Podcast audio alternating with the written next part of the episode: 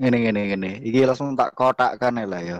Apa yang membuat kalian marah dengan gitu? Maksudnya ya lah jenenge dhewe, some about life. Kan ya ada pasti lah teori ini. Semua orang pasti punya masalah. Berat ringan itu takarannya gak sudah ditentukan kan.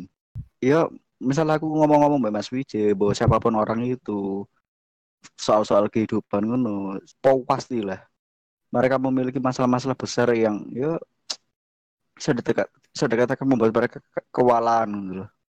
Sampai akhirnya ya sedikit banyak terbelusit pemikiran apa boleh mungkin aku mati bakal lebih enak. Menurut kalian bertiga ini, ya pasti cara menghadapi ya perasaan juga ngono itu, cara melewatinya lah.